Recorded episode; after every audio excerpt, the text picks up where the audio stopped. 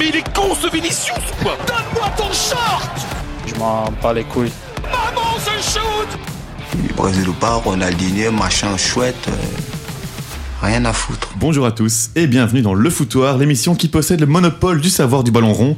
On est en direct sur Louise Radio, c'est moi Thomas qui ai l'honneur de présenter l'émission du jour et pas n'importe laquelle puisque c'est déjà la dernière de la saison. Et oui déjà, je vois des larmes dans le studio. Et pour la mener à bien, j'ai d'ailleurs une équipe d'Avengers avec moi. Le premier est reconnaissable par sa voix grave et charismatique. C'est notre Suisse de l'émission. C'est pas toi, Émeric, sorry. JB, bonjour JB. Salut Thomas. Le second ne sort plus de chez lui depuis qu'on a annoncé le départ de Messi à Miami et aussi depuis sa défaite au foot Master 2, faut le dire.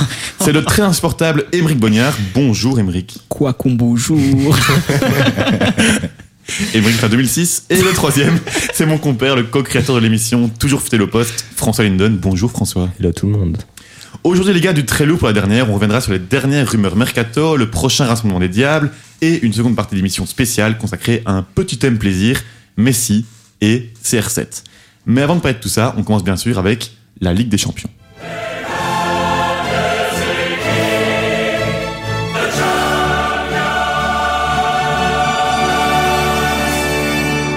Samedi, Manchester City l'a fait. Les Citizens ont remporté la première LDC de leur histoire en battant l'Inter Milan 1-0 à Istanbul. Un petit but de Rodri aura suffi aux Sky Blues, une finale qui, François, n'a pas vraiment été à la hauteur des attentes. Bah effectivement, je trouve que la première mi-temps n'a pas été inintéressante. On a quand même vu une équipe de l'Inter qui a bien tenu. Mais au final, je pense qu'on n'en retiendra pas grand-chose de cette finale. City n'a pas prosé- proposé le même niveau de jeu que ce qu'on avait vu face au Real ou au Bayern. Donc voilà, l'Inter s'est bien battu, on le retiendra. Mais euh, voilà, une petite victoire 1-0, comme il y a parfois des finales qui sont moins mémorables que d'autres. Émeric, t'as pensé quoi de- du match de City? Ben, En première mi-temps, c'était vraiment disputé, surtout via les nombreux déchets techniques, surtout les erreurs d'Ederson à la relance. On a vu pas mal de mésententes défensives et je me suis dit à tous les coups, ils peuvent en prendre un et l'Inter euh, gare le bus et ça se termine encore ce nouvel, un nouveau choke de City, mais finalement non. En fait, on a vu une équipe de City qui était pas dans ses baskets euh, dans Mhm. l'ensemble du match.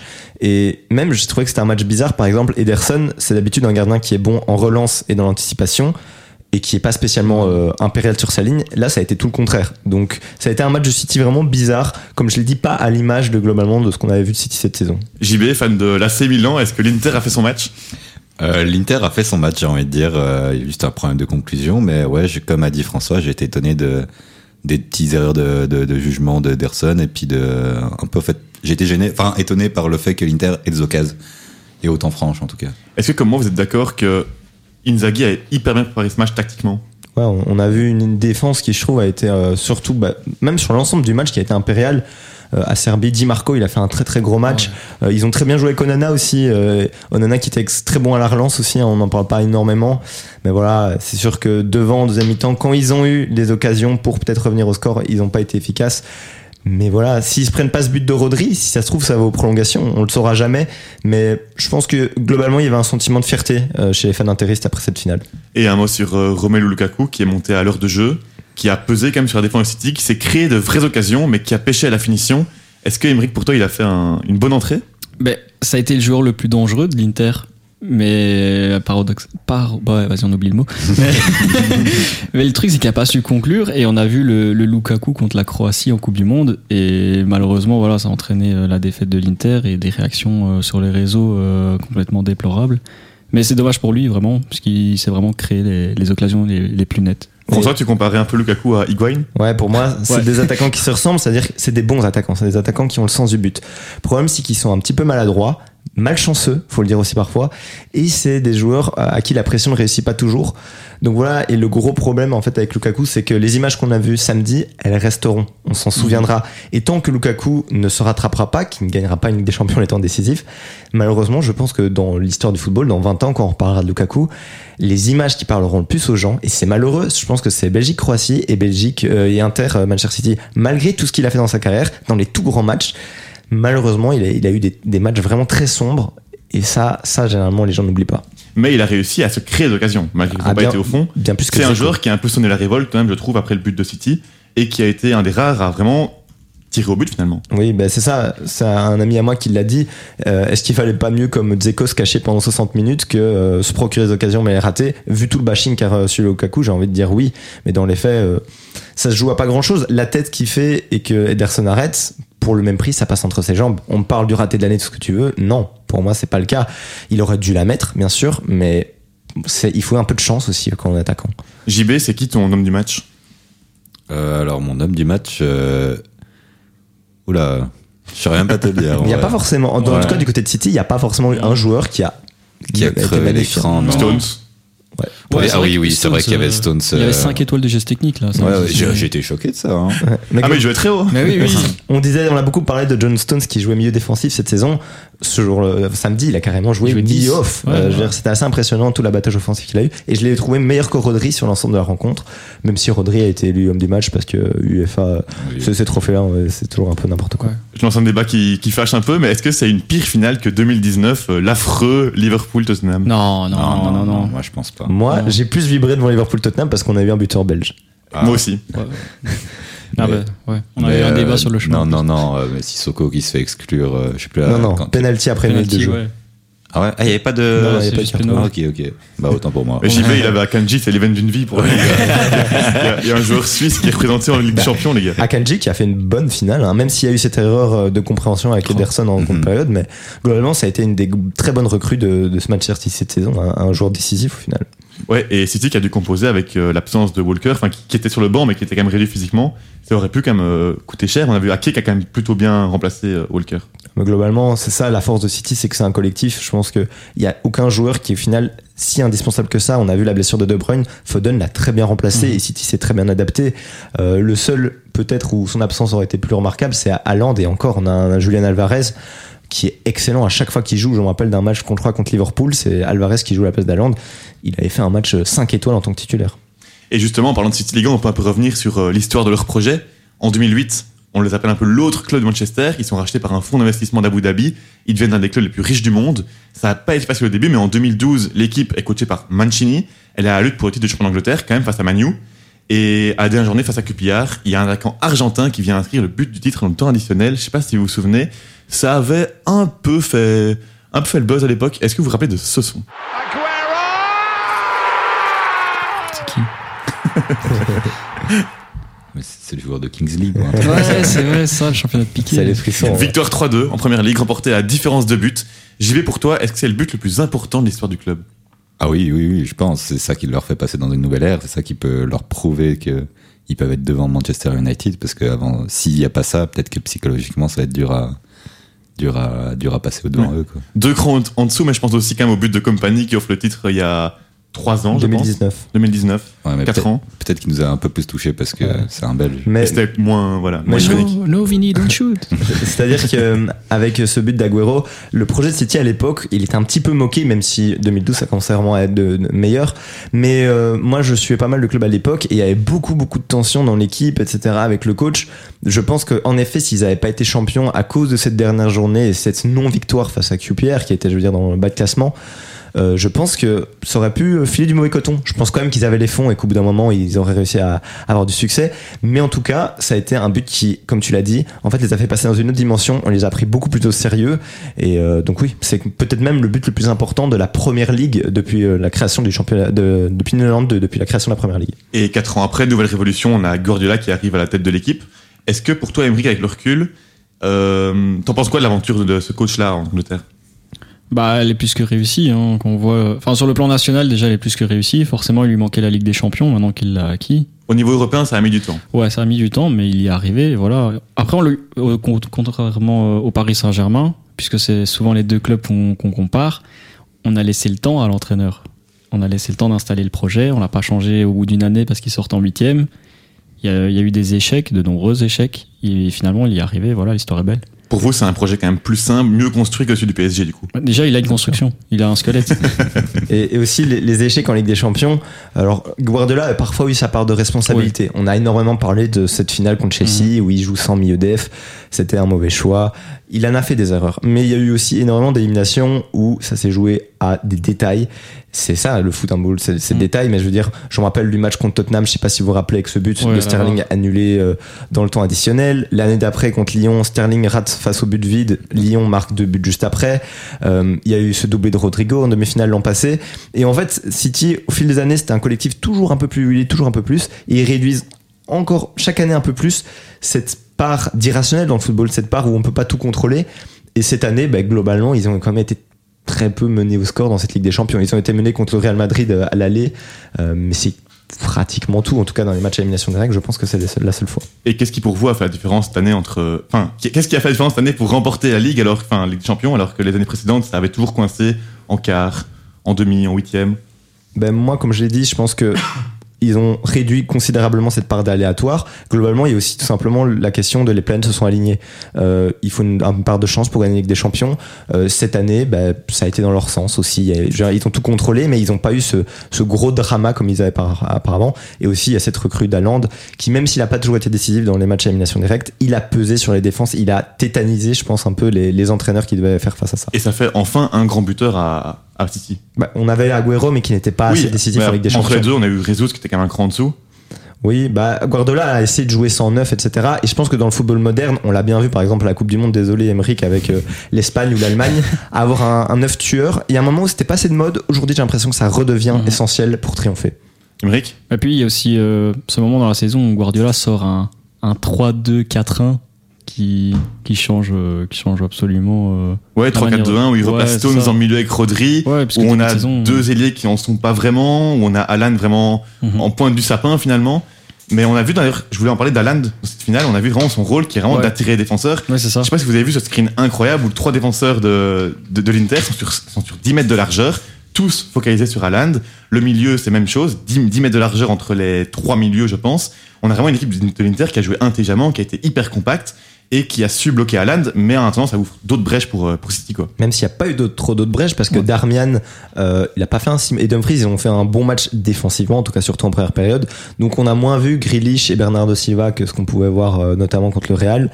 Euh, mais oui, Haaland, même s'il fait pas un bon match, je pense qu'il s'en fiche Guardiola. Tant que Haaland sert de point de fixation et qu'il attire l'attention des autres joueurs, mission réussie. Il y a plus d'espace pour les autres joueurs à côté. Est-ce que pour vous, cette année, c'était encore mieux huilé comme collectif que les autres années, malgré le changement de système? Moi, je pense que oui. hein. Je pense qu'ils avaient des convictions, des joueurs qui sont là peut-être depuis, enfin, depuis longtemps, qui sont vraiment comme des patrons, De Bruyne, Gundogan. Et puis il y a quand même deux trois nouvelles touches qui assurent aussi des, des, des, enfin, qui est aussi une assurance. Akanji, c'est une assurance sans risque, hein, vraiment. Et, euh, et ouais, donc euh, le groupe est huilé, il a l'air de bien s'entendre en plus. Il y a un boss et tout va bien, quoi, à City. Et on sent vraiment qu'il il est, enfin, c'est lui le capitaine du, du bateau. Euh, genre, Guardiola, c'est vraiment un club, contrairement au Paris Saint-Germain, dont on reparlera un peu plus tard, mais on suit le même mec. C'est le manager, il choisit les joueurs, euh, système de jeu, etc. Il est jamais remis en question parce que ça marche et il communique très bien, je pense, avec ses joueurs. Il arrive à en tirer le meilleur. Et ce qui est difficile, c'est à part Haaland cette année, si je devais élire le meilleur joueur de Manchester City, ce serait pas facile parce que c'est vraiment un collectif vraiment très fort. Il y a eu De Bruyne, il y a eu Bernardo Silva, il y a eu Grealish que j'ai trouvé hyper utile par moment. Il y a eu Akanji aussi vraiment très bon. Voilà, vrai. ça a été une saison, un football total et une, une belle victoire pour le football. Ok, merci les gars. Bah écoutez, pour rester sur City, on va lancer un petit jeu.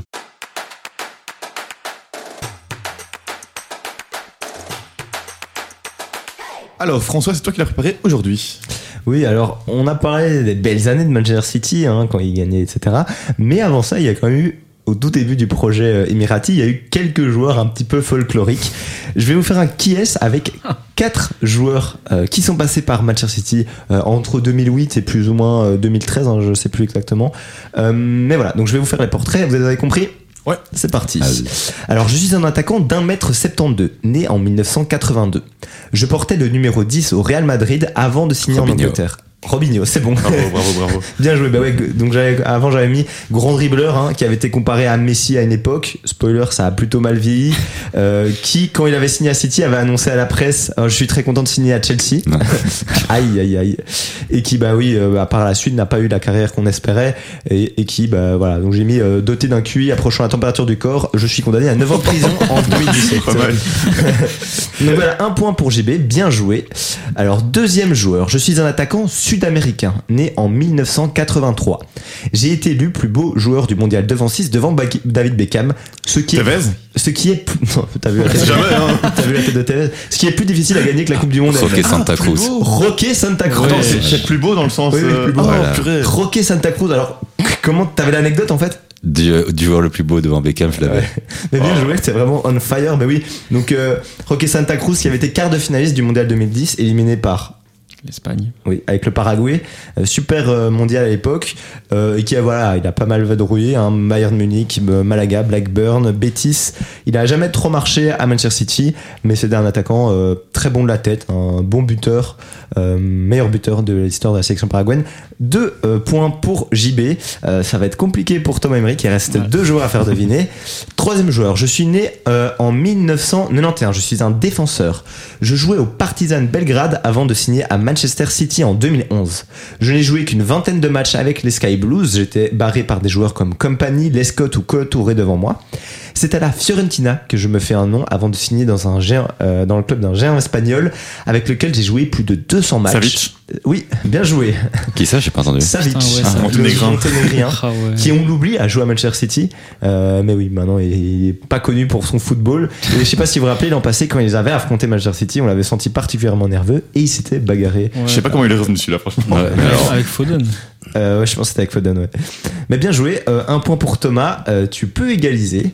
Alors quatrième joueur je suis un attaquant né en 1983 j'ai remporté deux Ligues des Champions dans ma carrière mais aucune avec Manchester City mon club formateur connu par les, pour les fans connu par les fans de FIFA pour ma vitesse. C'est sous les ordres de Brendan Rodgers que j'explose véritablement. Deuxième meilleur buteur de Première Ligue en 2013-2014. Je termine d'ailleurs derrière un autre de mes coéquipiers. Je suis célèbre pour mes danses réalisées après mes buts inscrits avec les Oui. Three Lions. Je n'ai jamais vraiment répondu aux attentes. Walcott. Welbeck. Non, non, non, vous brûlez, c'est pas très loin. J'avais marqué notamment contre l'Italie à la Coupe du Monde 2014. Sturridge. Ah, putain. Sturridge Sturridge, Daniel. Sturridge, Ouais, bien joué. dit, hein. En même je temps, me suis dit, hein. on va dire que c'est moi. Allez, ça fait euh, deux. On va faire euh, pour départager un dernier joueur que j'ai pas préparé, mais je vais le faire On a un pro comme ça là. On a un pro comme ça. Alors, je suis un attaquant né en 1985. Je signe à Manchester City en 2013 en provenance de Séville. Negredo, Negredo, bien joué. La remontada de Thomas de Mazy. Bien joué Bien à joué, toi. bien joué. première victoire avant spoiler, une deuxième victoire tantôt, hein, mais on, on ne spoile pas. Hein, même. Le petit débat, euh, c'est facile. ben voilà. donc, je me suis replongé un peu dans tous les joueurs qui étaient passés par City. Il y a tellement de gars, on a oublié qu'ils étaient passés par là. Ouais, dit joué. Welbeck, mais en vrai, ça a aucun sens. ouais. Mais voilà, bien joué Thomas. Merci. Merci François. Bon, allez, les gars, un dernier mot par rapport à City, vu qu'on parle encore euh, d'Erling Haaland. Euh, pour le Ballon d'Or 2023, on en parle comme un favori. Aïe, Je aïe. voudrais un peu savoir, c'est dur cette année, je trouve, de pronostiquer le Ballon d'Or, vu qu'il y a eu la Coupe du Monde, il y a eu la Ligue des Champions. Aucun n'a vraiment, enfin, personne n'a vraiment brillé dans les deux compétitions, je dirais. Donc pour vous, qui le mérite? Oula. Alors, Oula. euh, mais le problème, c'est qu'il y a tellement de, de critères. Un joueur de Valence n'est pas accepté. Ouais, non, mais non, forcément. Que-. Mouktar Ouais. Diakabi. Ouais, peut-être pas un Cavani tant qu'à faire, non Mais euh, le truc, c'est que dans une année de Coupe du Monde, elle prend une place, mais tellement importante que c'est impossible de pas la prendre en compte. Donc Messi sera d'office dans les, dans les premiers rôles, Mbappé aussi, du coup. Mbappé aussi. Haaland, euh, voilà, il remporte le triplé, il est décisif. Il fait quoi à Coupe du Monde, rappelle-moi? Ouais, non, pas qualifié, mais voilà, le problème c'est la nationalité. Mais le truc, c'est quoi, à partir des, des fins d'écart, euh, Haaland, ça. À partir des demi-finales. en Ouais, même ouais, demi, ouais, c'est, c'est plus transparent et. hum, Enfin, voilà. Après, il avait un pèse, traitement spécial Ouais, dans ouais, c'est ça, c'est ça. Mais ouais, le truc, c'est que ça peut jouer contre lui. Et en première ligue, euh, bah voilà, il bat le record euh, de buts. euh, ça se joue entre les deux. JB, tu mets la priorité à Alan, du coup, qui a brillé en LDC, à Messi, qui a brillé à la Coupe du Monde. Tu fais quoi? Bon, euh, vous allez dire que c'est une haine que j'ai envers Messi, mais pas du tout. Allez, allez, allez. Mais euh, au feeling. Mais après, je sais pas si c'est la culture dans l'instant, mais j'aurais envie de mettre Haaland parce que c'est sa première saison en PL, quoi. Donc c'est énorme. Et, et euh, Messi, ben, la Coupe du Monde, ouais, c'est dingue, hein, c'est fou. Mais je pense que c'est c'est pas lui qui va le gagner, quoi. C'est Tu m'avais dit euh, Granit Xhaka aussi bah oui, magnifique transfert à François c'est ouais, extrêmement difficile. Au début, hier, je t'en parlais, je t'avais dit Haaland. Là, maintenant, comme ça, je pense plus Messi. Ça, la preuve que c'est vraiment, c'est vraiment partagé en fait. On compare pas sur les mêmes choses. Peut-être plus Haaland parce que, j'allais dire, la, Ligue des- la Coupe du Monde, au final, c'est 7 matchs sur l'ensemble de la saison. Je pense qu'Haaland a quand même été plus impressionnant, mais il jouait aussi dans un collectif qui lui permettait. Donc, très très compliqué. Dans tous les cas, je pense que que ce soit Messi ou Haaland, aucun des deux ne le volera. Non, je pense pas. Et de toute façon, je pense qu'après, Haaland en en gagnera encore d'autres. Messi en a déjà gagné beaucoup. Donc, Ouais. Donc ça va chouiner, ça va chouiner si Messi le gagne. C'est ça Donc il y a un consensus, il y a personne qui a un candidat crédible à part Alan et Messi pour être le premier. pour moi, je mettrais Mbappé troisième. Ouais, Mbappé pourrait pas être premier. Mais il n'a pas les arguments pour être premier. Ouais, Non, je sais, non. beaucoup de gens parlent de De Bruyne. Euh, personnellement, il y a quand même aussi sa Coupe du Monde qui est ratée. Ouais. Euh, Faut pas l'oublier. Et à City, il a été énorme. Pour moi, c'est un top 5. Ouais, au moins. Par exemple, ouais, top 5, je pense. Gundogan aussi. Mais Ouais. euh, Bernardo Silva aussi, qui mérite d'être dans le top 10. Euh, Vinicius mérite d'être. euh, Ah oui, Vinicius, euh, très, très, oui. très haut, haut. Oui. Mais euh, ouais, c'est. Pour moi, en tout cas, je mettrais. Allez, comme ça, on me le demande, je mettrais Mbappé 3, Messi 2, Haaland 1. Mais ça pourrait changer entre Messi et Haaland euh, d'ici un jour ou l'autre. Ok, ben on retient donc euh, Messi Alan, on verra ça, je pense, en décembre. Octobre, je crois même. Ah oui, c'est avancé maintenant, c'est Ouais. octobre. Et on passe maintenant à l'actu mercato.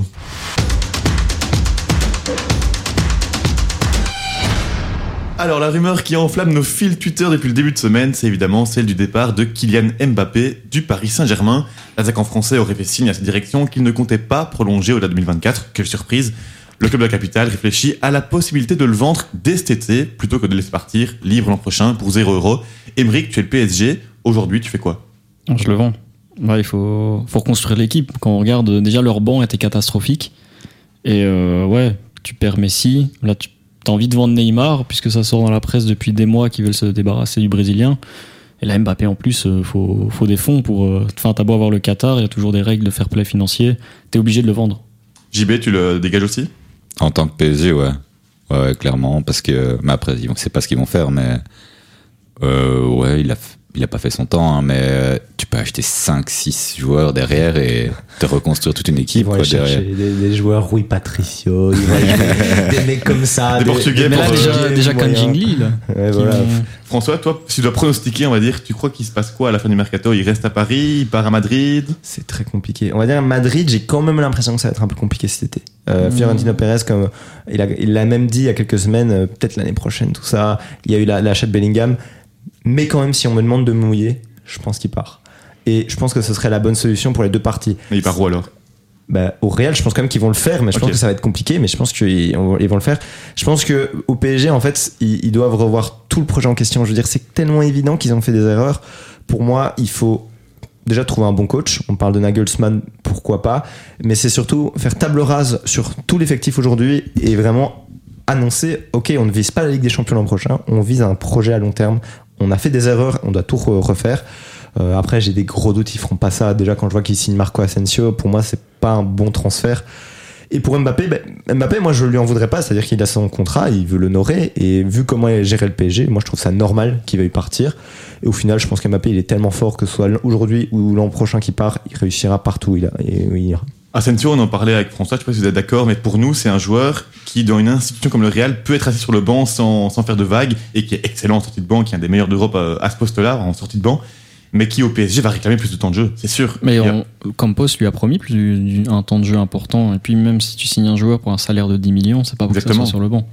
Après, Exactement. euh, le truc, c'est que moi, je suis pas, je suis pas, ça m'emballe pas plus que ça parce que le problème, c'est qu'Asensio, on l'a jamais vraiment vu en tant que titulaire alors que, bah, Avec il a, l'Espagne.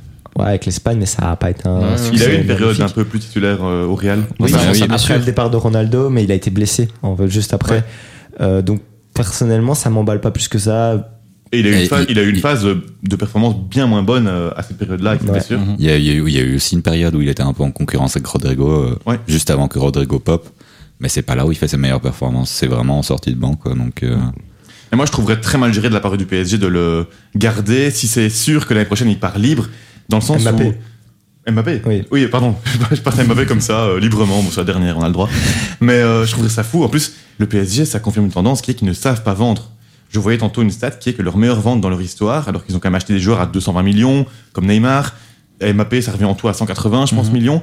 Leur meilleure vente, vous savez, vous savez combien c'est? C'est une bonne question. C'est pas 40 ou 50 millions. 40 millions. Guedes Guedes. Ouais. 40 millions la meilleure vente. Deuxième meilleure vente, On est des pigeons. David Louise. David. Qu'ils avaient acheté plus cher euh, deux ans avant. Ouais. qui avait augmenté de part marchande, qu'ils avaient réussi à vendre moins cher après à Chelsea, même club que- auquel ils avaient acheté, c'est du- vraiment du génie. Bon, allez les gars, deuxième rumeur. Est-ce que on parle beaucoup de Silva, on parle de Griezmann, vous en pensez quoi? Est-ce que c'est des joueurs qui pourraient euh, partir cet été?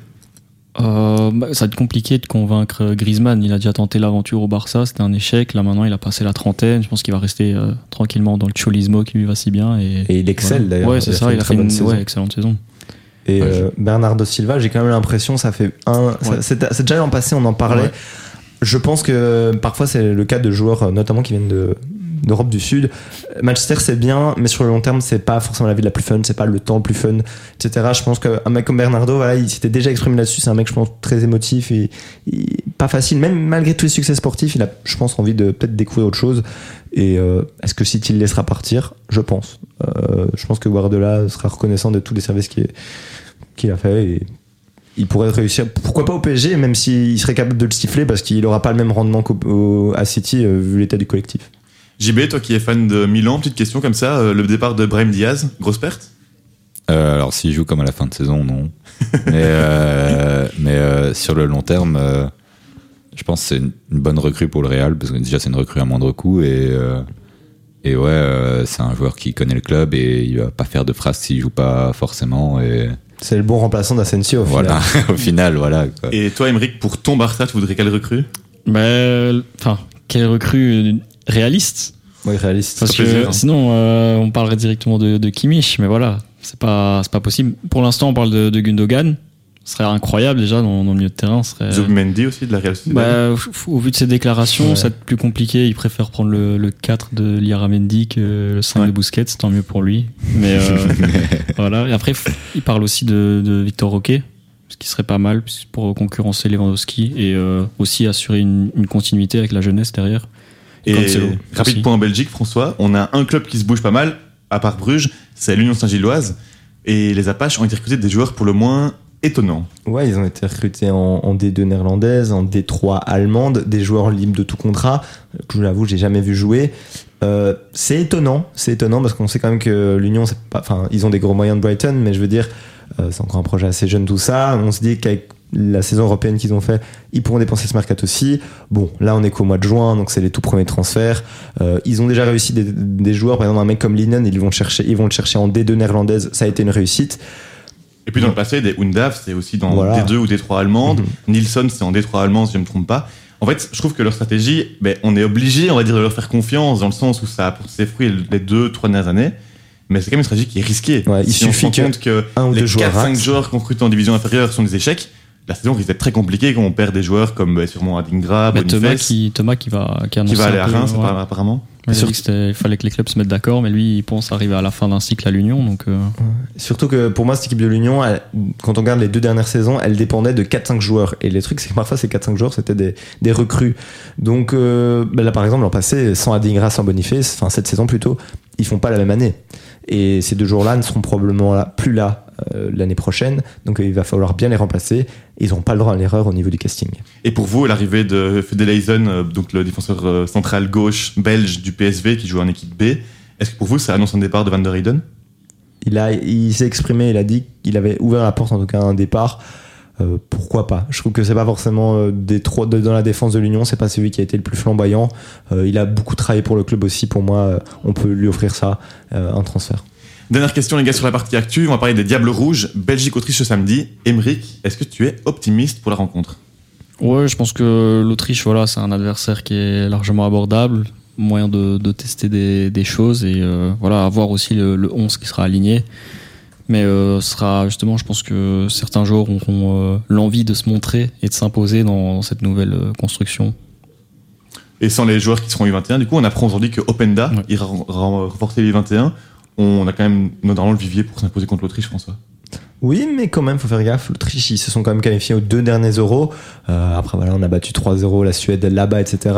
Mais euh, faut pas prendre de haut ce genre de match, vraiment. Euh, c'est vrai que là, on a un effectif un peu déforcé.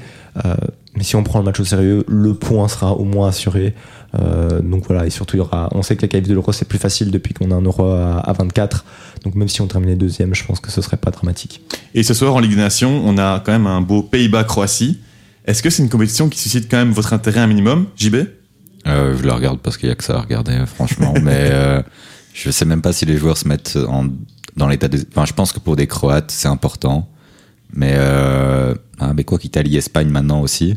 Mais euh, pour des plus grandes nations comme la France, quand elle jouait, tout ça, je pense pas que ce soit leur, euh, leur Graal, quoi. Donc, euh, donc ouais, peut-être pour des Croates, c'est très important quand même. Emeric, tu comptes regarder cette compétition? Ouais, bah oui, il y a l'Espagne en demi, Évidemment. forcément. Mais euh, ouais, après, euh, vu les joueurs repris, etc., je suis pas très très confiant. Surtout qu'ils ont rajouté un match pour la troisième et quatrième place. Et il le faisait déjà. hein. Ouais. Ouais, on avait joué contre l'Italie notamment. Ah oui, c'est vrai, dès l'an dernier, ouais, c'était la première Match, édition qu'il n'y avait pas. Oubliable. Ouais, qu'on ouais, perd ouais. 2-1.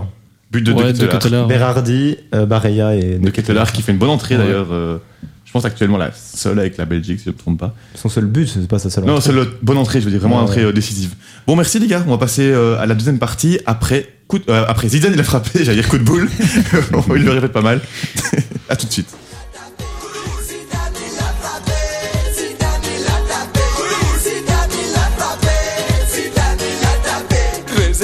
N'a pas joué. À l'écran T. À l'écran T. T. T. À l'écran T. Quoi coucou de boule. Merci. C'était la douce voix d'Emeric qui vous a accompagné pour euh, la fin de Zidane, il a frappé. Vous êtes de retour en direct sur le Radio pour écouter le foutoir. Je suis toujours avec mes compères Emeric, JB, François pour cette dernière demi-heure de la saison. Et pour l'occasion, on vous a réservé un thème plaisir qui nous semblait particulièrement bien choisi en cette période, les GOATs. Et par les GOATs, je parle évidemment de Lionel Messi et apparemment Cristiano Ronaldo, les deux meilleurs joueurs du 21e siècle et les deux meilleurs joueurs de l'histoire pour certains. Au programme, déclaration d'amour, des jeux, des débats, évidemment. Mais avant ça, on va jouer carte sur table dans le studio. Il y a une certaine tendance qui se dessine. Vous comprendrez vite dans quelle direction. Mais on va essayer d'être objectif. Et pour commencer, JB et moi allons endosser notre costume d'avocat pour défendre chacun notre GOAT ultime. Emeric, François, vous jugerez, vous, lequel de nous deux a fait la me- meilleure plaidoirie. Et JB, à toi l'honneur. Ah. Cher Cristiano. Ronaldo, Je ne sais pas si j'aurai assez d'encre dans ma plume pour t'exprimer pleinement l'amour débordant que je ressens à ton égard. Alors prépare-toi à plonger dans les profondeurs de mon admiration sans fin, car cette lettre sera longue comme ta carrière remplie de moments forts. Dès que j'ai posé les yeux sur toi, Cristiano, je su que tu étais différent.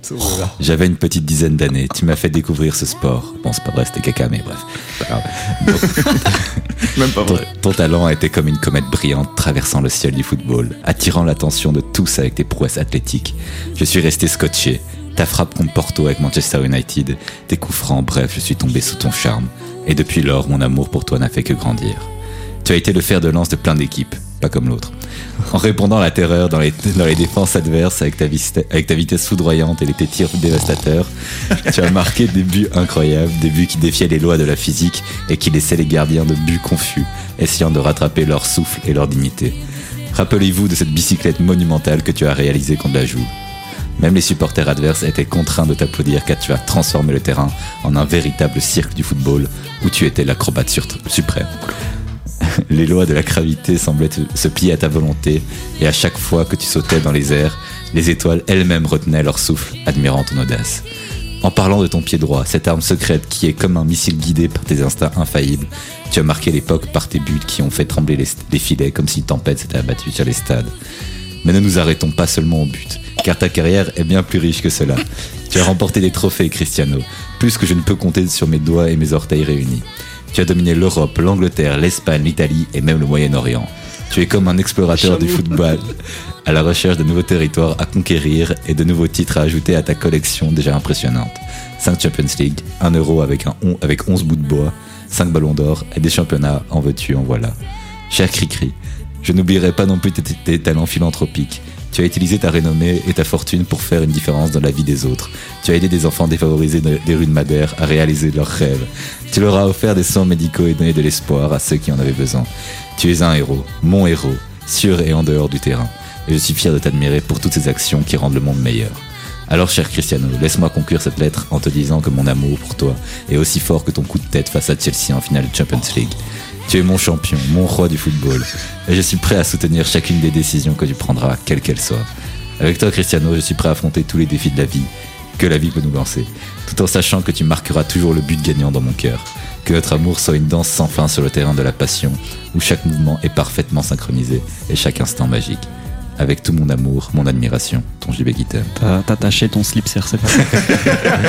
Waouh, c'était vraiment magnifique. Tu, l'as, tu as mis beaucoup de cœur. hein. Je suis très content que Oui, tu aies pris oui, très au sérieux quand je t'ai demandé d'écrire une lettre d'amour pour Cristiano Ronaldo. On va maintenant écouter celle de Monsieur Demazy qui est aussi un- une belle groupie de Lionel Messi. Moi? Tu oses m'accuser? Oui, oui, je t'accuse. J'accuse.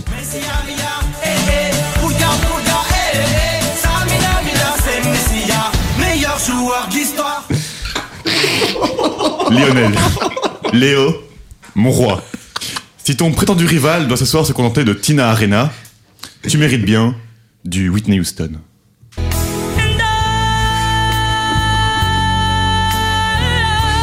Oh, c'était mon cliché. Et ça tombe bien, car nul autre que Whitney ne peut mieux exprimer ce que je ressens pour toi. Depuis mon premier jour, je te suis aussi fidèle qu'Antonella. Fidèle, tu l'es toi aussi. Au Barça d'abord, le club de ton cœur, auquel tu as tourné le dos cet été pour qu'il ne coupe pas dans le salaire tant mérité de Serge Robert et Léon Disney. Fidèle à ta patrie ensuite, l'Argentine, avec laquelle tu as tout connu, contrairement à d'autres. Les galères, les crèves-cœurs, une pseudo-retraite, avant la consécration ultime cet hiver. Une Coupe du Monde. Trophée sans lequel il me semble difficile d'être reconnu comme le plus grand joueur de l'histoire. Ce sacre au Qatar, tu en as en plus été le principal artisan. Par ta vista, ton leadership, tes courses défensives acharnées, oui oui, tes passes décisives, mais surtout tes buts. 7 en 7 matchs, dont 5 en phase à élimination directe. Mais par suite fair play, je n'aborderai pas le dossier des buts dès les huitièmes de finale d'un mondial. Je ne rappellerai même pas que tu as gagné plus de trophées que CR7, argument et trophées pourtant utilisés par mon adversaire. Bref, non Lionel. Ce que je souhaite mettre en avant ce soir, c'est ce qui te rend unique. Un chiffre permet selon moi de mesurer l'immensité de tes travaux. 7. En l'espace de 13 saisons, tu as été le meilleur joueur de la planète à 7 reprises. C'est deux ballons d'or de plus que ton plus proche poursuivant, un certain, et justement au refrain, j'ai du mal à lire, Cristiano Ro, P, P, P, Ro- Ronaldo. Voilà. Désolé si j'égorge son nom, je ne connais pas. Selon Wikipédia, il est portugais et il joue attaquant à Al Hilal en Arabie Saoudite. Al Nasser. On se couchera moins bête. Oui, oh là là, j'ai écouté Al Hilal. Deuxième chiffre à ta gloire, Léo, 91. En l'espace d'une année civile, tu as planté 91 buts. Personne n'a fait mieux, même face aux défenses du district d'Arabie Saoudite. En un an, tu as planté plus de buts que d'autres attaquants de légende dans leur vie. Pour exemple, notamment l'immense Habib Habibou, auteur de 88 buts sur toute sa carrière. Mais assez parlé de chiffres, Léo. Parlons d'émotion.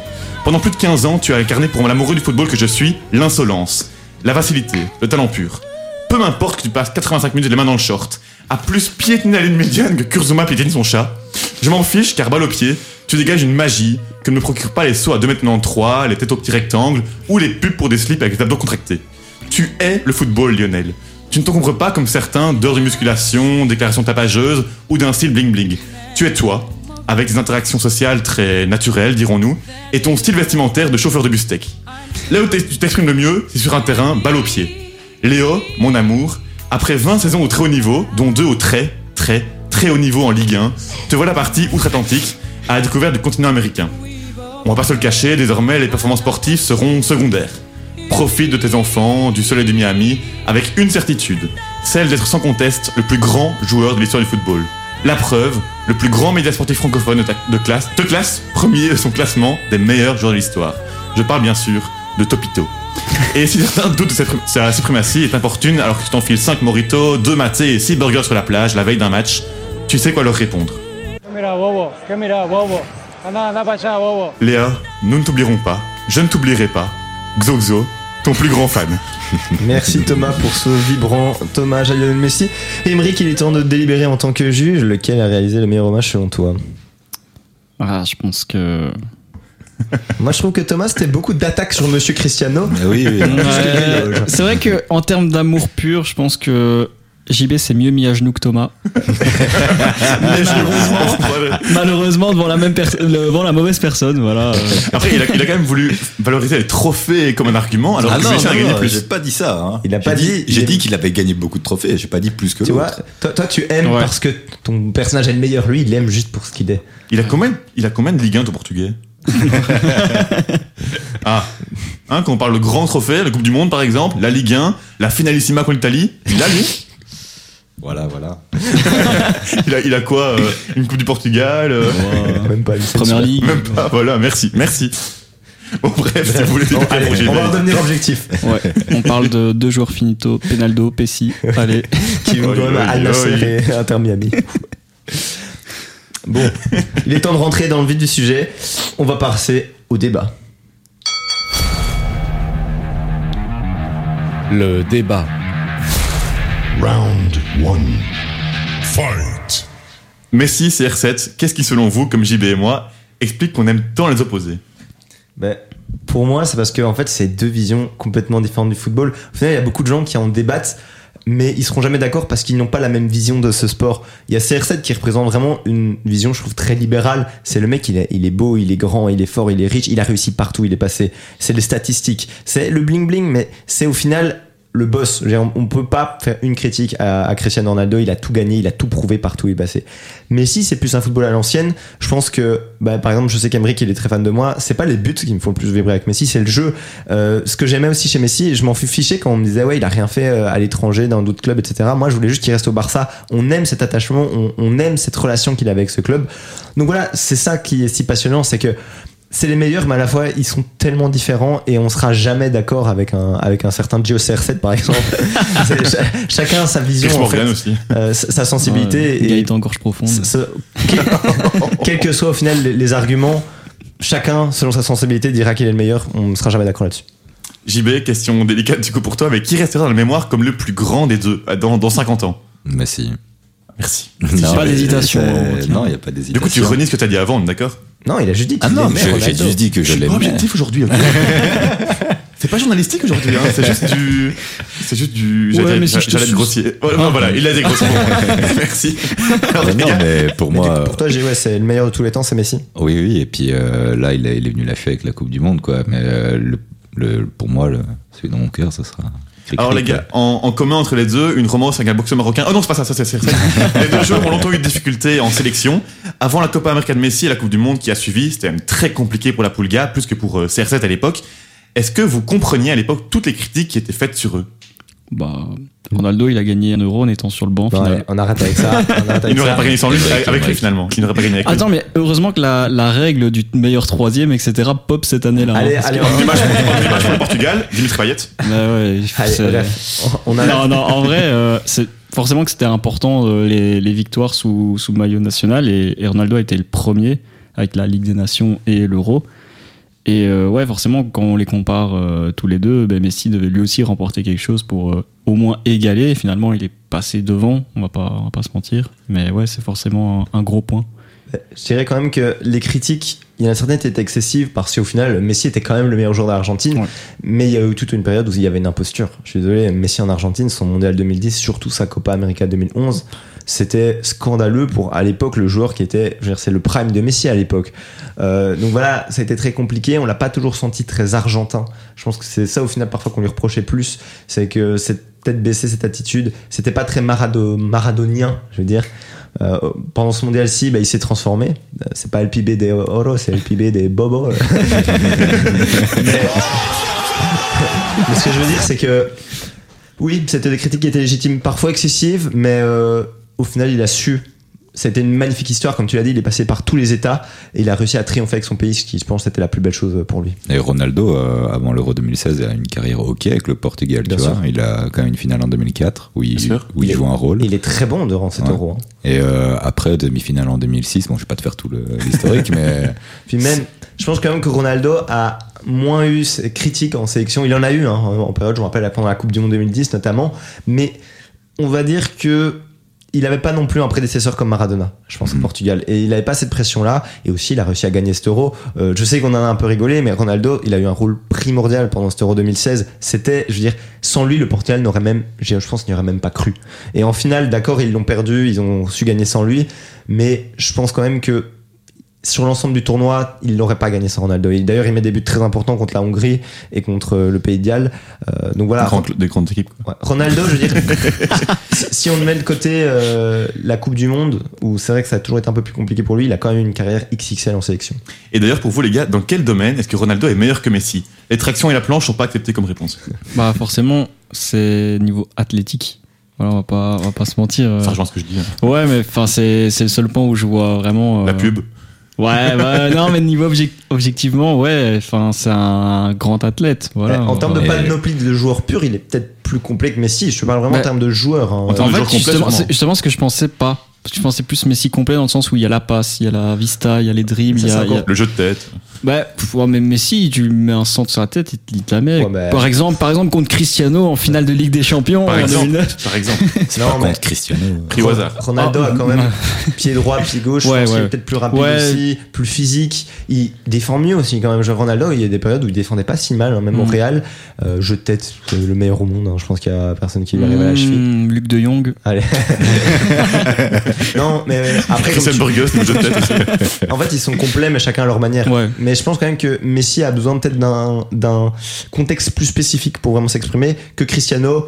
Au final, je veux dire, il est devenu un joueur de surface, euh, mais il a été aussi un ailier. Je veux dire, je l'ai- j'ai- on l'a vu, en tout cas, performer dans des contextes plus différents. Mais je pense que Ronaldo, en tout cas Ronaldo Prime, c'est l'archétype du, de l'attaquant euh, parfait, entre guillemets. Le renard de surface. Bah, pour moi, on, on en parlera. Moi, pour moi, le, le prime de Cristiano, c'était plutôt à Manchester où il faisait Plus dribbleur, plus ailier. plus dribbleur, enfin je veux dire, on, on a tendance à l'oublier, mais c'était pas que dribbleur, je veux dire, c'était le catalyseur de l'équipe, c'était lui qui, toutes les attaques passaient par lui, il déstabilisait énormément, sa finale avec des champions 2008, il met pas que son but de la tête, il est vraiment insupportable pour la défense de Chelsea, tout le match. Donc, ouais, franchement, Ronaldo a été aussi, a été le neuf parfait, je pense, euh, durant sa période au Real, mais a été aussi l'ailier parfait euh, durant 2008-2007 avec Manchester. Et justement, vous situez où leur prime respectif? Bon, pff, en- Ronaldo, c'est compliqué, hein, parce que euh, il est excellent en ses 30 ans, mais il, il pète un câble au-dessus au-dessus de ses 30 ans, quoi. Donc, euh, ouais, euh, je le mettrais quand même au Real parce que t'as quand même euh, 450 goals, je crois, en 438 matchs. Mais euh, c'est une longue période au Real, donc euh, je sais même pas te dire quand. Peut-être 2012. Je dirais que c'est peut-être l'année au Real où il a été, je crois, le plus impressionnant. Parce qu'il avait encore ses restes de Manchester. Il a, je pense, que c'est sa saison, il a mis le plus de buts, je pense, en- sur une saison. Et euh, bon, il gagne pas avec des champions cette année-là, mais c'était vraiment. Donc plutôt 2012 pour Ronaldo. Emmerich, tu places sous le prime de Messi? Bah, je pense qu'il y en a eu plusieurs, hein, en vrai. euh. non, mais enfin, soit on prend sur la longue période, genre. Décembre 2022. Non, mais si on. Ouais, faut- non, non, non, non, non, je quand même rigole. pas. Mais euh, c'est peut-être le prime de Messi sur penalty, parce qu'on sait qu'il a eu des, il a eu des périodes compliquées là-dessus, mais euh, ouais, entre 2009 et, et 2012, 2013, c'est quand même un gros gros Messi, et puis même la Ligue des Champions, enfin la la campagne de Ligue des Champions qui sort en 2019 avec un, un Barça euh, miteux qu'il avait dans, en demi-finale. J'avais revu d'ailleurs euh, il y a pas longtemps le match retour contre Liverpool, c'était vraiment la définition de seul contre tous. Il y Ouais. avait que Messi sur la pelouse. Et voilà. Moi, je dirais quand même 2011 pour Messi. En fait, au final, c'est cohérent. C'est quand il jouait dans le meilleur collectif, on a vu la meilleure version de Messi. Et il avait aussi ses jambes de quand il avait 20, 24, 20, 24 ans à l'époque. Donc, il était dire, euh, très dribbleur et je crois qu'il fait son record de passe D cette année-là. C'était c'était le summum du football. Il avait les meilleurs joueurs à ses côtés, on peut le dire, mais pour moi, c'était la meilleure version que j'ai vue de Léo. Et je pense connaître votre réponse pour Messi, mais du coup, votre meilleur souvenir, une image que vous garderiez des deux joueurs? Euh, bref, le but de Messi euh, à Bernabeu où Busquets lui l'a juste la balle. Il dit bah, amuse-toi, gamin. Et hop, il Ok, part, en euh, 2011. ou- il peut ouais, 2011. euh, Enfin, incroyable quoi, ce but. Ou même euh, le but statistiquement euh, défini comme impossible par les scientifiques contre Bilbao en finale. Les grands scientifiques de El Chiringuito. Hein. Ouais, mais, mais je sais même plus, j'avais vu une analyse avant hier là-dessus, c'était c'était fou les touches de balle, etc. Genre une pure analyse tactique là-dessus. C'est peut-être le but que, j'ai, que, que je retiendrai le plus de Messi. Dans, en termes de. Pas d'importance, mais je veux dire de, en termes de, de, de puissance. Mais il y en a enfin, de- tellement. Moi, je dirais c'est Après, le- euh, son crochet sur Boateng en 2015. Ouais, c'est vrai. aussi. Il, il avait un côté magique parce que euh, déjà, enfin, il venait d'en mettre un 5 minutes auparavant. Mhm. Et Messi en Ligue des Champions, il- c'était quelques années un peu plus compliqué. Et ce jour-là, contre le Bayern de, de Pep au Camp Nou, j'ai- il y avait un contexte pour moi où c'était parfait. Et c'est Ouais. c'est bien souvenir. Et côté Cristiano, je dirais quand même son Euro 2016, tout simplement parce que ce jour-là, j'étais pour le Portugal. Et j'étais vraiment sincèrement heureux de voir Cristiano soulever ce trophée euh, cet après-midi. Moi, je retiendrai vraiment lui euh, surexcité sur, le, le- sur la touche, qui est vraiment qui est limite coach, qui doit se faire calmer par, euh, par. Santos. euh, Ouais. à ce moment-là, ça c'était quand même une image incroyable. Et toi, Emmerich Jean-Baptiste, mais Ouais. euh, Oh, wow. J'allais dire, moi, tu veux, je- me souviens de ça. Dit, Ouais. Sa, sa grosse célébration lors de son premier penalty contre Al- avec Al Nasser, quand il a, quand il a couru pour célébrer, il s'élève dans les étoiles. son et- micro fait quelque chose, il est horrible. Non, je je plus Non, fort, justement. en vrai- là, là, là, il en se vrai, tue, la, d'ailleurs. la bicyclette euh, contre la Juve, masterclass, mais euh, ouais, il y a le coup franc euh, contre Porto, comme, euh, comme JB euh, en a parlé, ouais, il y a quand même euh, pas mal de bangers aussi. pas contre Arsenal ce jour-là? Je pense que tu confonds. Ah Moi, ouais. j'ai dit la frappe Ouais. contre Porto. Ah, la frappe, C'est attends, une frappe où le cadreur euh, fait un zoom sur Ronaldo et on a, on a, on n'a pas eu ce plan où on voit la frappe partir, mais il est à 30 mètres, une frappe du droit, je crois, pff, pleine lucarne, incroyable. plus, mais il y a aussi euh. Portugal-Maroc en décembre, inoubliable. Ah, ça Coupe sortit ton micro aussi. euh, éteins tout, laisse-moi parler. Allez, on a, on a bien débattu. Il est temps de passer au second jeu du jour.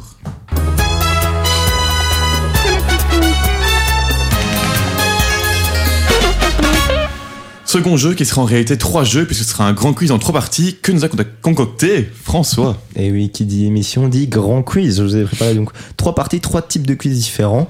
Euh, je vais essayer de compter tous les points. On verra qui est le plus, la plus grande groupie de Messi et de Ronaldo. Les deux seront mélangés. Euh, le premier jeu, ça va être tout simplement un jeu qu'on a fait lors de la première ou deuxième émission du foutoir. On va vous passer des extraits de buts mythiques des deux joueurs et vous devrez essayer de deviner le match. Je vous demande pas forcément l'année, juste le match. Vous êtes prêts? Allez, non, on va dire l'année aussi, parce qu'il y en a où c'est un peu facile. Vous êtes prêts? Premier extrait. Two goals they need, but it's a chance for Ronaldo again. Hat trick. He has written his name all over this tie, and there is no doubt now he's paved their path to Rio. Je vais tenter euh, Real Atlético. Non. Euh, t'as pas écouté Alors bien je la fin. Ah, J'allais dire Real Wolfsburg, mais. Non, non, vous avez pas Ah, bien écouté la fin. Il dit une phrase particulière. Ah, Non, là, j'ai pas. Ok, Mal c'est un match avec sa sélection. Essaye, euh, JB. Suède Oui, Portugal-Suède 2013. On se rappelle de ce match. euh, la le Portugal qui avait gagné 1-0 le match aller au Portugal, je pense. Et au retour, c'était un peu le duel Zlatan contre CR7. Au final, Quel match 2-3, match incroyable. Doublé de Zlatan, triplé de CR7. Et ça, c'était- c'était le, but du- le troisième but.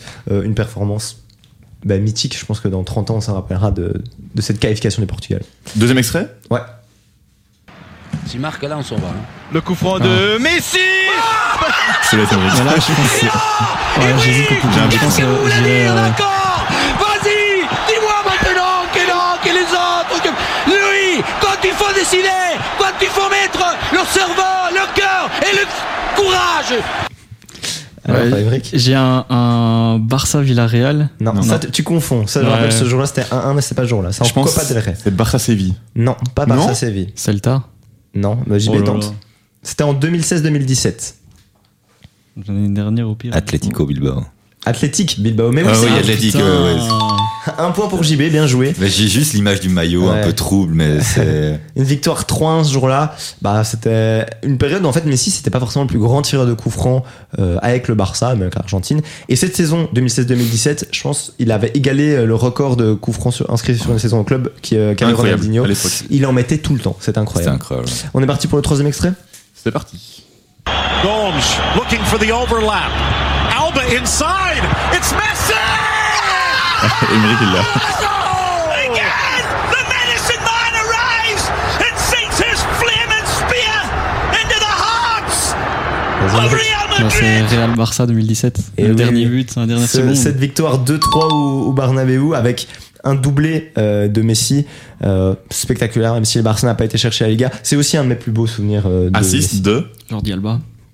Non, Je pense Non, pas, hein, non Si, C'est Robert- Sergi Roberto lance en fait c'est Sergio Alba. Roberto pardon, qui oui, oui. remonte tout le terrain Il y a pas André Gomez qui est parti dans l'action Il me semble qu'il y a André Gomez. c'est André Gomez qui donne à Alba qui centre vers. Messi Ah, ok, je pense. j'avais retenu l'inverse, moi. Mais bravo, Bah, du coup, ça fait. un deux point chacun je pense Deux points JB, un point. Ah, J'ai donné la date aussi. Ouais, c'est vrai, non, un point chacun.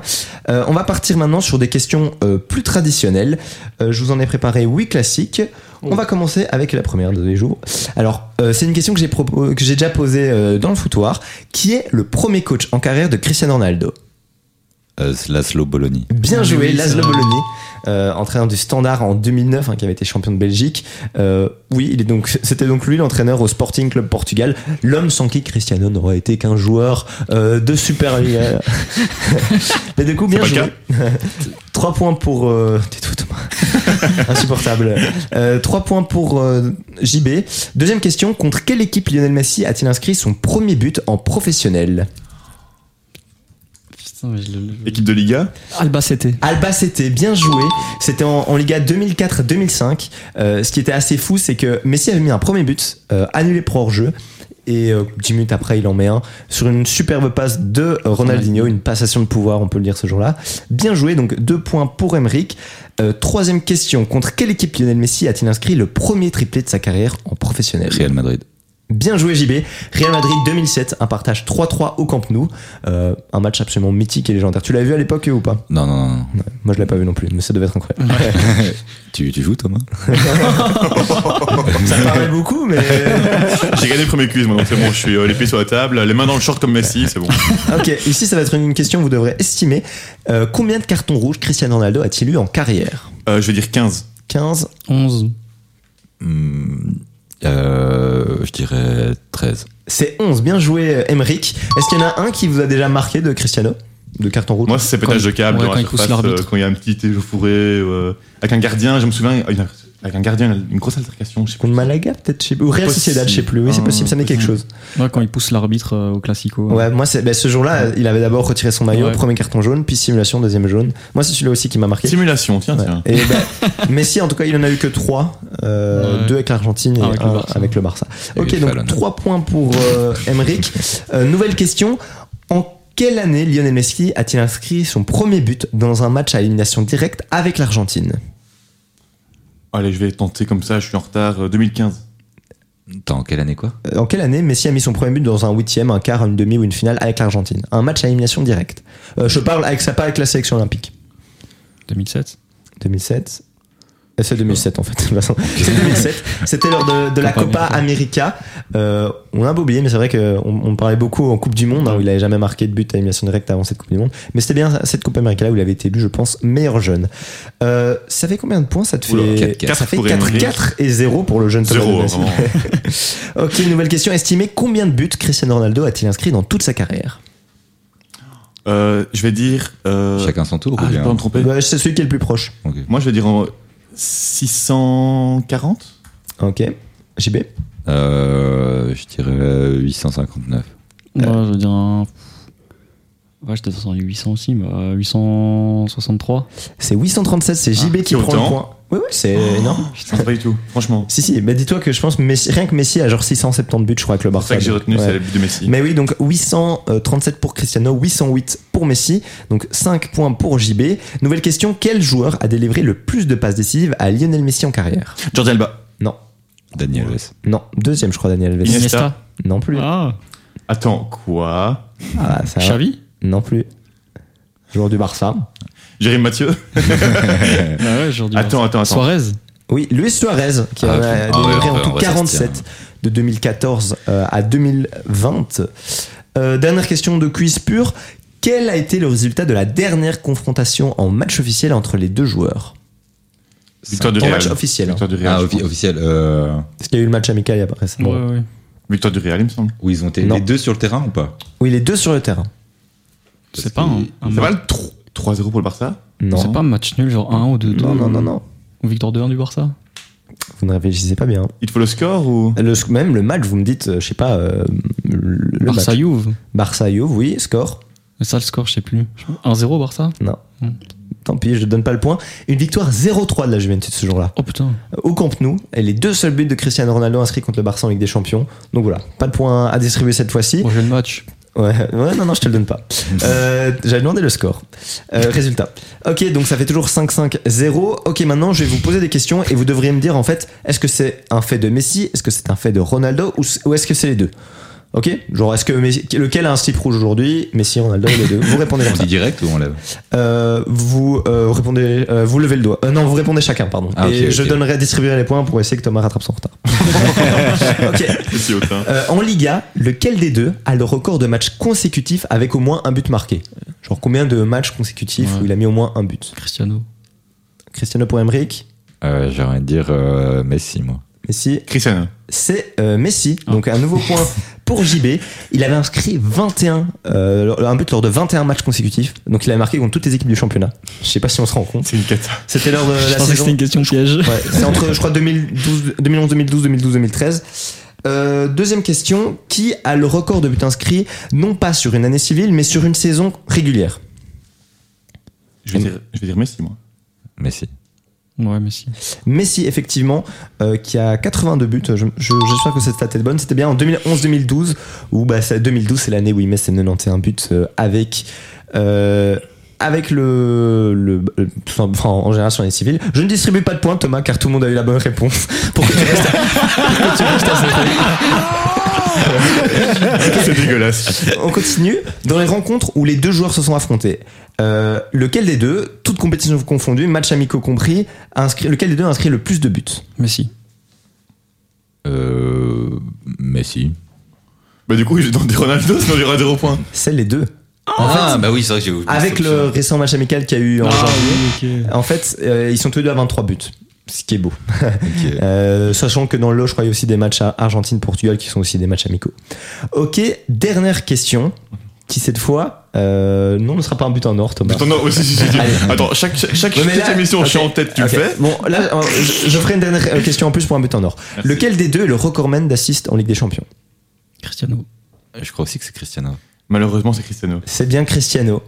Euh, donc, si on fait le compte total, est-ce qu'on n'est pas sur une égalité entre JB et Non, Emre il y a- j'ai un point de plus. Ah, un point de plus pour, euh, pour JB, bien sûr. On va faire une dernière question. But en or. Question miséricorde, vraiment. Ok. En 2017, l'Argentine était en galère pour euh, les qualifications pour la Coupe du Monde 2018. Contre quelle équipe Messi avait inscrit un triplé Ah lors du dernier match. Qui avait qualifié son équipe pour le mondial C'est pas la Colombie Non, Venezuela. je, je vais vérifier parce que je suis pas sûr. je pense pas que ce soit le Venezuela. Les cuisses, maison de François Linden. Euh, L'Équateur. Je crois que c'est l'Équateur. On va les vérifier non, non, non. tout de suite. On refait une Oh. question en, en platine après. parce que- Et moi, de tête, j'aurais dit aussi ouais, Venezuela. j'avais- j'hésitais entre les deux. Attends, c'est quoi Je vais aller vérifier de c'est absolument scandaleux. Mais Source, lui. alors, euh, je pense que c'était l'Équateur. Je pense qu'ils avaient plus gagné depuis, depuis des années en, en Équateur. Et euh, bah, cette année-là, euh, il a mis ce triplé, un peu plus important. Euh, désolé, je suis toujours en train de... je vais chercher en même temps aussi. Pas checking par François Linden. Ok, c'était bien contre l'Équateur. Une victoire 1-3 du coup avec un triplé de Messi. Désolé pour du coup, but en or pour euh, JB, mérité au vu de tout ce qu'il a montré aujourd'hui. Bien joué, euh, tu es le grand gagnant de tout le footoir parce que cette émission Allez. était le but en or pour tout le footoir Ah aussi. ouais. Ok, Toujours plus. Fraude. Toujours plus. Bah écoutez, merci les gars. Euh, bah, moment particulier puisque c'est la fin du foutoir de la première saison. Dernière, on ne sait pas encore. On verra. Du foutoir. Merci à tous de nous avoir suivis. Merci d'avoir suivi nos réseaux sociaux. Merci à tous ceux qui, sont, qui ont pointé leur tête euh, dans le studio. On va remercier donc Sacha Contempré, Aaron Adam, PH, Arnaud Absil, Émile Overtus, Brian Momar, Louis Pasture, Arnaud Toussaint, Bruno Pantano, mais aussi JB et Emery, bien sûr, un des plus capés de l'émission. On vous dit au revoir à tous. On remercie aussi Jolan, Romain, Tati qui nous ont aidés pour la technique, les jingles, les photos. Ça a été une super expérience. On espère qu'il y aura une suite et on vous dit bonne soirée à tous. Salut Bisous, bisous.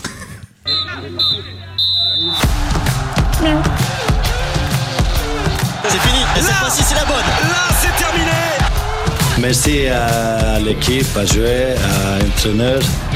Sortez le pyjama et allez vous coucher tout de suite, messieurs dames